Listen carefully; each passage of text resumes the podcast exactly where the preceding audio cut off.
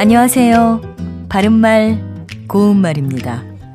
2023년 올해는 개묘년 토끼띠의 해입니다. 토끼 중에서도 흑토끼라고 하죠. 이것은 갑, 을, 병정 등으로 나가는 십관과 관련이 있는데요.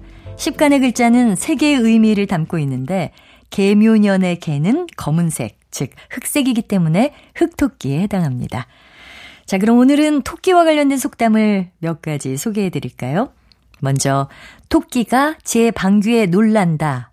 이 말은 남몰래 저지른 일이 염려되어 스스로 겁을 먹은 나머지 대수롭지 아니한 것에도 놀라는 것을 비유하고 있습니다. 비슷한 뜻의 속담으로는 노루가 제 방귀에 놀라듯 같은 것도 있습니다. 또 최근에 인터넷에서 화제가 된 사진이 있는데요. 몰래 땅콩 버터를 먹은 강아지가 입을 꾹 닫고 있는데 수염에는 땅콩 버터가 온통 묻어 있는 사진이었습니다. 이와 비슷한 상황을 보여주는 속담으로 토끼 입에 콩가루 먹은 것 같다가 있는데요. 무엇을 먹은 흔적을 입가에 남기고 있다는 말이지요. 그리고 토끼 죽으니 여우 슬퍼한다도 있습니다.